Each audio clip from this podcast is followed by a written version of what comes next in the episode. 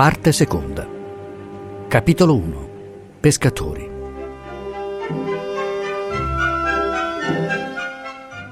Il dottor Francesco Zerboli, IR commissario di Porlezza, approdò alla IR ricevitoria di Oria il 10 settembre 1854, proprio quando un sole veramente imperiale e regio sormontava il bastione poderoso della Galbiga, sfolgorava la rosea casetta della ricevitoria, gli oleandri e i fagioli della signora Peppina Bianconi, chiamando, secondo i regolamenti, all'ufficio il signor Carlo Bianconi, suo marito, quel tale ricevitore cui la musica manoscritta puzzava di cospirazione. Il Bianconi, detto dalla sposa El Mecarlascia e dal popolo El Biancon, un omone alto, grosso e duro, col mento pelato, con due baffoni grigi, con due occhi grossi e spenti di mastino fedele, discese a ricevere l'altro IR, mento pelato di categoria superiore. I due non si rassomigliavano proprio che nella nudità austriaca del mento. Lo Zerboli, vestito di nero e inguantato, era piccolo e tozzo.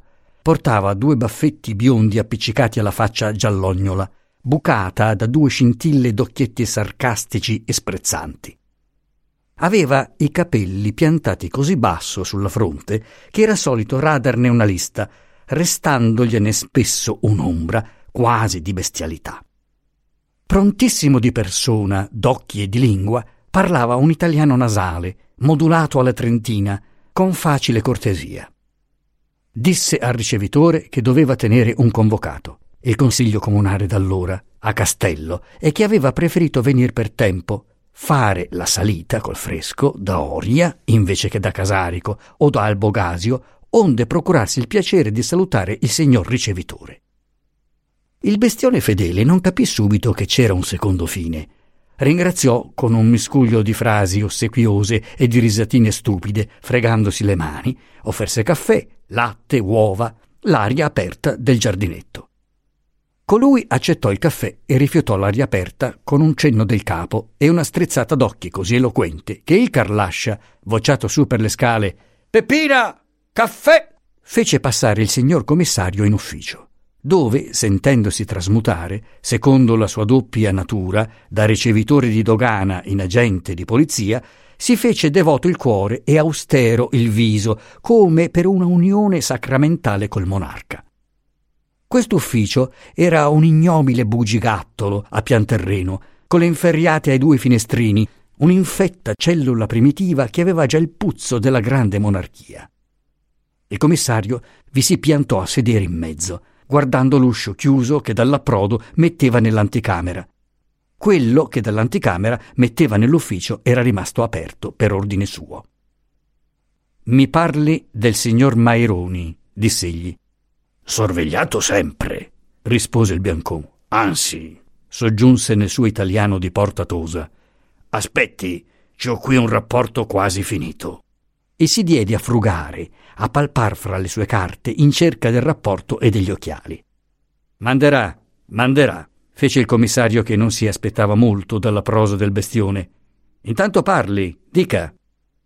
Malintenzionato sempre, questo si sapeva, ricominciò l'eloquente ricevitore.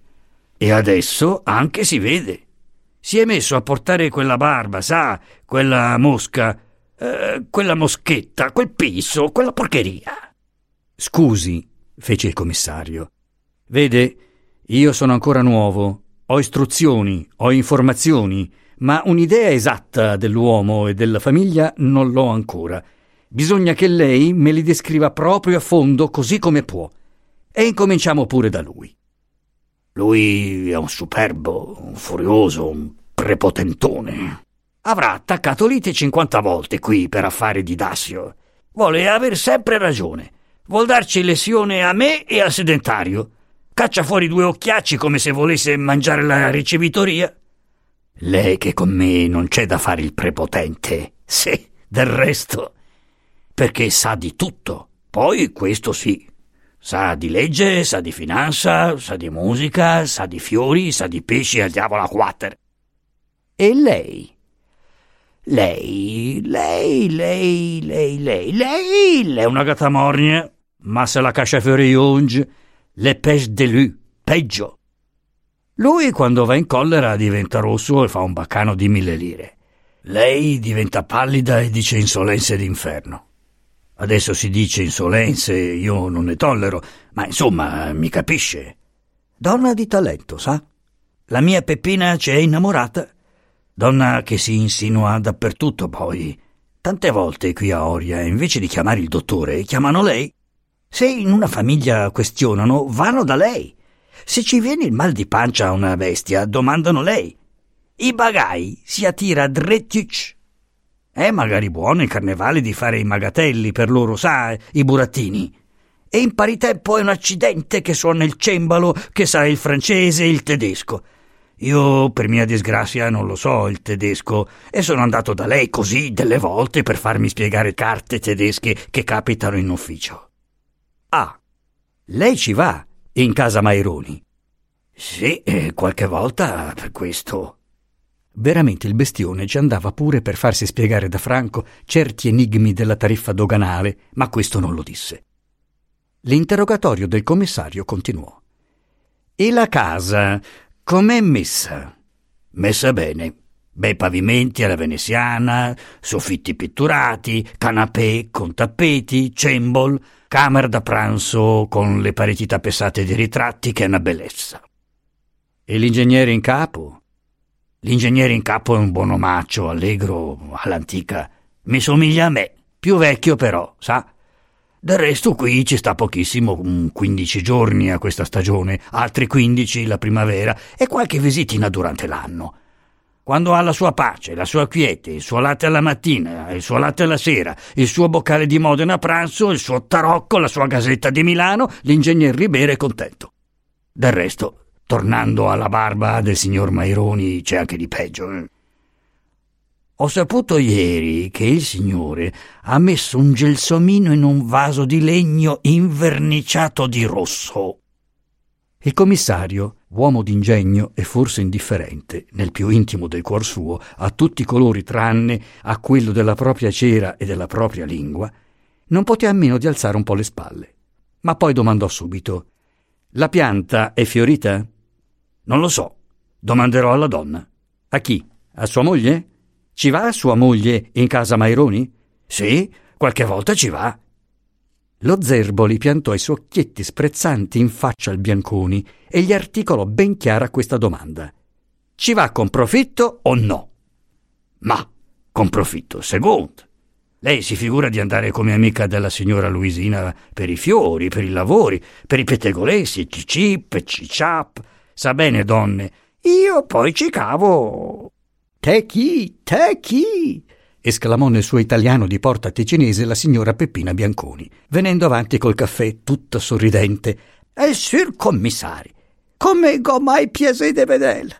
E sarà magari minga tanto buono il caffè, però lei è il primo.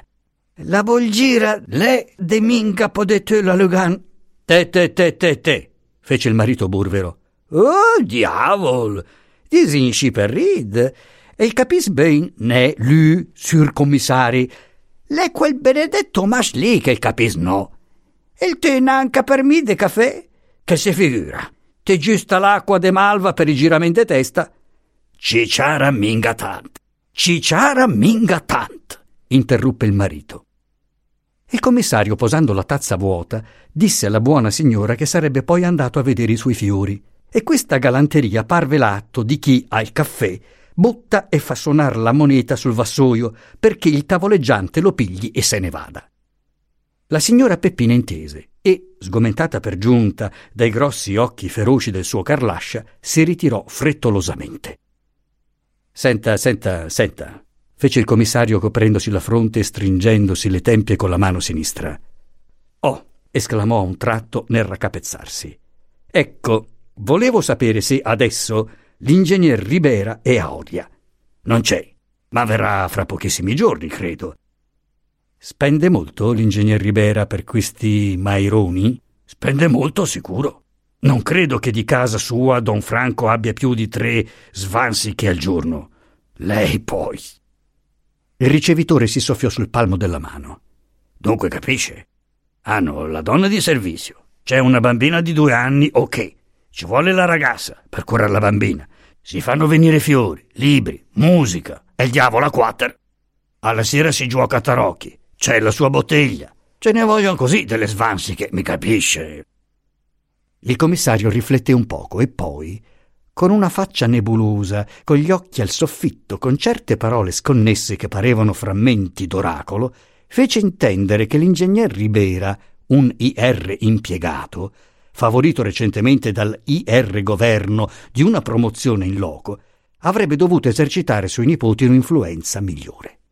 Quindi, con altre domande e con altre osservazioni che concernevano specialmente le presenti debolezze dell'ingegnere, insinuò al Bianconi che le sue attenzioni paterne dovevano rivolgersi con particolare segretezza e delicatezza all'IR collega, onde illuminare, occorrendo, la superiorità circa tolleranze che sarebbero scandalose. Gli chiese finalmente se non sapesse che l'avvocato V. di Varenna e un tale di Loveno venivano abbastanza spesso a visitare i Maironi. Il ricevitore lo sapeva e sapeva dalla sua Peppina che venivano a far musica. Non credo, esclamò il commissario con subita e insolita sprezza. Sua moglie non capisce niente. Ella si farà menare per il naso, caro Bianconi, a questo modo. Quei due sono soggettacci che starebbero bene a Kufstein. Bisogna informarsi meglio, informarsi e informarmi. E adesso andiamo in giardino. A proposito, quando entra da Lugano qualche cosa per la marchesa Maironi. Lo Zerboli compie la frase con gesto di graziosa larghezza e si incamminò seguito dal mastino alquanto mogio. La signora Peppina si fece trovare ad annaffiare i fiori con l'aiuto di un ragazzotto. Il commissario guardò, ammirò e trovò anche modo di dare una lezioncina al poliziotto subalterno. Lodando quei fiori, trasse destramente la Bianconi a nominar Franco e sulla persona di Franco non si fermò affatto, come se non gliene importasse nulla. Si tenne ai fiori, affermò che Maironi non poteva averne di più belli strilli, gemiti e giaculatorie dell'umile signora Peppina, che perfino si vergognava d'un paragone simile. E il commissario insistette. Ma come? Anche le fucsie di casa Maironi erano più belle? Anche le vainiglie? Anche i pelargoni? Anche i gelsomini? I gesumini? fece la signora Peppina. Ma il sur Mairon è il gat più se bel gesumin della Valsolda, cara. Così il commissario venne poi a sapere molto naturalmente che il famoso Gesumin non era ancora fiorito. Vorrei vedere le daglie di Don Franco, diss'egli. La ingenua creatura si offerse di accompagnarlo a casa Ribera quel giorno stesso. Gavarisse in sci mai piasè. Ma il commissario espresse il desiderio di attendere la venuta del IR ingegnere in capo della provincia per avere occasione di riverirlo e la signora Peppina fece Eccola! in segno della sua soddisfazione. Intanto il mastino, umiliato da quell'arte superiore, desiderando mostrare in qualche modo che almeno dello zelo ne aveva anche lui, afferrò per un braccio il ragazzotto dall'innaffiatoio e lo presentò. Mio nipote, figlio d'una mia sorella maritata a Bergamo con un IR portiere della delegazione. Ha l'onore di chiamarsi Francesco Giuseppe, per desiderio mio, ma capisce bene, per il dovuto rispetto, questo non può essere il nome solito. Sua madre la Ghedis Rati e suo padre è il Ghedis Ratu, che si figura, interloquì la zia. Citto lei, fece lo zio severo. Io lo chiamo Francesco. Ragazzo ben educato, devo dirlo, molto ben educato. Di un po' su, Francesco, quando sarai grande cosa farai? Ratì rispose a precipizio come se recitasse la dottrina cristiana. Io quando sarò grande mi comporterò sempre da suddito fedele e devoto di Sua Maestà, il nostro imperatore, nonché da buon cristiano, e spero con l'aiuto del Signore diventare un giorno IR, ricevitore di dogana come mio zio, per andar quindi a ricevere il premio delle mie buone opere in paradiso. Bravo, bravo, bravo, fece lo Zerboli accarezzando Ratì. Seguitiamo a farci onore. Che il tasa, sur commissari, saltò fuori da capo la Peppina che stamattina è il balos, il mamangiafera, mess, è il sucre della succherera. Com'è, com'è, com'è? fece il Carlascia uscendo di tono per la sorpresa. Si rimise subito e sentenziò. Colpa tua. Si mettono le cose a posto, vero Francesco? Prope, rispose Ratì. E il commissario, seccato da quel battibecco, da quella ridicola riuscita della sua frase paterna, prese bruscamente congedo. Appena partito lui, il Carlascia menò un Tu sei il Zucker, ti! e un formidabile scapaccione Francesco Giuseppe che si aspettava tutt'altro e corse a salvarsi tra i fagioli. Poi aggiustò le partite di sua moglie con un buon rabbuffo, giurando che in avvenire lo avrebbe tenuto lui, lo zucchero. E poiché ella si permise di ribattere Cosa te vete, ma intrigat, ti? la interruppe. Intrigatissimo in tut, intrigatissimo in tut. E voltatele le spalle, s'avviò a gran passi, sbuffando e fremendo, verso il posto dove la diligente sposa gli aveva preparata la lenza e la polenta, e innescò i due poderosi ami da tinche. Poiché in antico quel piccolo mondo era ancora più segregato dal mondo grande che al presente, era più che al presente un mondo di silenzio e di pace, dove i funzionari dello Stato e della Chiesa e, dietro al loro venerabile esempio, anche alquanti sudditi fedeli dedicavano parecchie ore a una edificante contemplazione. Primo a ponente, il signor ricevitore slanciava due ami appaiati in capo ad una lenza sola. Due traditori bocconi di polenta, lontano dalla sponda quanto mai poteva.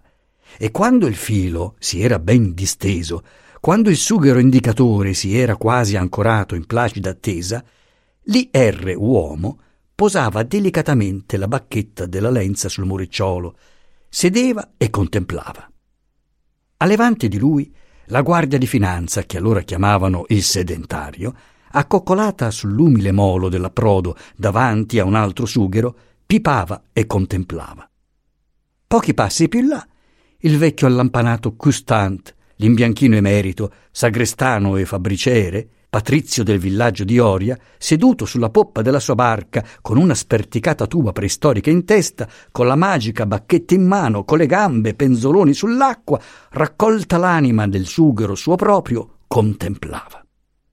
Seduto sull'orlo d'un campicello, all'ombra di un gelso e d'un cappellone di paglia nera, il piccolo, magro, occhialuto don Brazova, parroco di Albogasio, rispecchiato dall'acqua limpida, contemplava. In un orto di Albogasio inferiore, fra le rive del Ceron e la riva di Mandrugne, un altro patrizio in giacchette e scarponi, il fabbriciere Bignetta, detto El Signoron, duro e solenne sopra una sedia del Settecento con la famosa bacchetta in mano, vigilava e contemplava. Sotto il fico di Cadate stava in contemplazione don Giuseppe Costa Barbieri. A San Mamette pendevano sull'acqua e contemplavano con grande attività il medico, lo speziale, il calzolaio. A Cressogno contemplava il florido cuoco della marchesa. In faccia a Oria, sull'ombrosa spiaggia deserta del Bisgnago, un dignitoso arciprete della bassa Lombardia usava passare ogni anno quaranta giorni di vita contemplativa. Contemplava solitario, vescovilmente, con tre bacchette ai piedi, i relativi tre pacifici sugheri, due con gli occhi e uno col naso. Chi passando per l'alto lago avesse potuto discernere tutte queste figure meditabonde inclinate all'acqua, senza vedere le bacchette né i fili né i sugheri, si sarebbe creduto nel soggiorno d'un romito popolo ascetico, schivo della terra, che guardasse il cielo giù nello specchio liquido solo per maggiore comodità. In fatto, tutti questi ascetici pescavano le tinche e nessun mistero dell'avvenire umano aveva per essi maggiore importanza dei misteri cui arcanamente alludeva il piccolo sughero, quando, posseduto quasi da uno spirito, dava segni di inquietudine sempre più viva e infine di alienazione mentale, poiché, dati dei crolli, dei tratti, ora avanti, ora indietro, pigliava per ultimo, nella confusione delle sue idee, il partito disperato di entrare giù a capofitto nell'abisso. Questi fenomeni avvenivano però di rado e parecchi contemplatori solevano passare delle mezze giornate senza notar la menoma inquietudine nel sughero. Allora ciascuno, senza togliere gli occhi dal piccolo galleggiante, sapeva seguire un invisibile filo di idee parallelo al filo della lenza. Così avveniva talvolta al buon arciprete di pescare mentalmente una sede episcopale, al signoron di pescare un bosco che era stato dei suoi avi, al cuoco di pescare una certa tinca rosea e bionda della montagna, al costant di pescare una commissione del governo per dare il bianco al picco di Cressogno. Quanto al Carlascia, il suo secondo filo aveva generalmente un carattere politico. E questo si comprendeva meglio quando si sappia che anche il filo principale, quello della lenza, suscitava spesso nel suo torbido testone certe considerazioni politiche suggeritegli dal commissario Zerboli. Vede, caro ricevitore, gli aveva detto una volta lo Zerboli ragionando a sproposito sul moto milanese del 6 febbraio. Lei, che è un pescatore di tinche, può benissimo capire la cosa. La nostra grande monarchia pesca alla lenza e i due bocconi uniti sono la Lombardia e il Veneto. Due bei bocconi tondi e solleticanti, con del buon ferro dentro. La nostra monarchia li ha buttati là, davanti a sé, in faccia alla tana di quel pesciatello sciocco che è il Piemonte. Egli ha abboccato nel 48 il boccone Lombardia, ma poi ha potuto sputarlo e cavarsela. Milano è il nostro sughero. Quando Milano si muove, vuole dire che c'è sotto il pesciatello. L'anno scorso il sughero si è mosso un pochino. Il caro pesciatello non aveva fatto che fiutare il boccone. Aspettate, verrà un movimento grande. Noi daremo il colpo. Ci sarà un poco di strepito e di sbatacchiamento e lo tireremo su, il nostro pesciatello. Non ce lo lasceremo scappare più, quel porcellino bianco, rosso e verde. Il biancon ci aveva fatto una gran risata e spesso, mettendosi a pescare, si ruminava, per il proprio innocente piacere, la graziosa similitudine da cui gli nascevano per solito altri sottili e profondi pensamenti politici. Quella mattina il lago era quieto, propizio per le contemplazioni. Le prime alghe del fondo precipitoso si vedevano diritte, segno che non c'erano correnti. I bocconi, slanciati ben lontano, calarono lentamente a piombo. Il filo si distese via via sotto il sughero, che gli navigò dietro un poco, indicando con spessi anellini i titillamenti dei piccoli cavedini, e si mise quindi in pace. Segno che i bocconi s'erano adagiati sul fondo e che i cavedini non li toccavano più.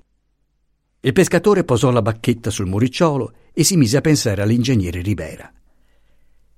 Il biancon aveva a sua insaputa una discreta dose di mansuetudine in un doppio fondo che Dio gli aveva fatto nel cuore senza avvertirnelo. Il mondo del resto se ne poté accorgere nel 1859, quando il caro pesciatello si mangiò il boccone di Lombardia con l'amo e il filo e la bacchetta e il commissario e tutto quanto. E il Biancon, rassegnato, si mise a piantar cavoli nazionali e costituzionali a precotto.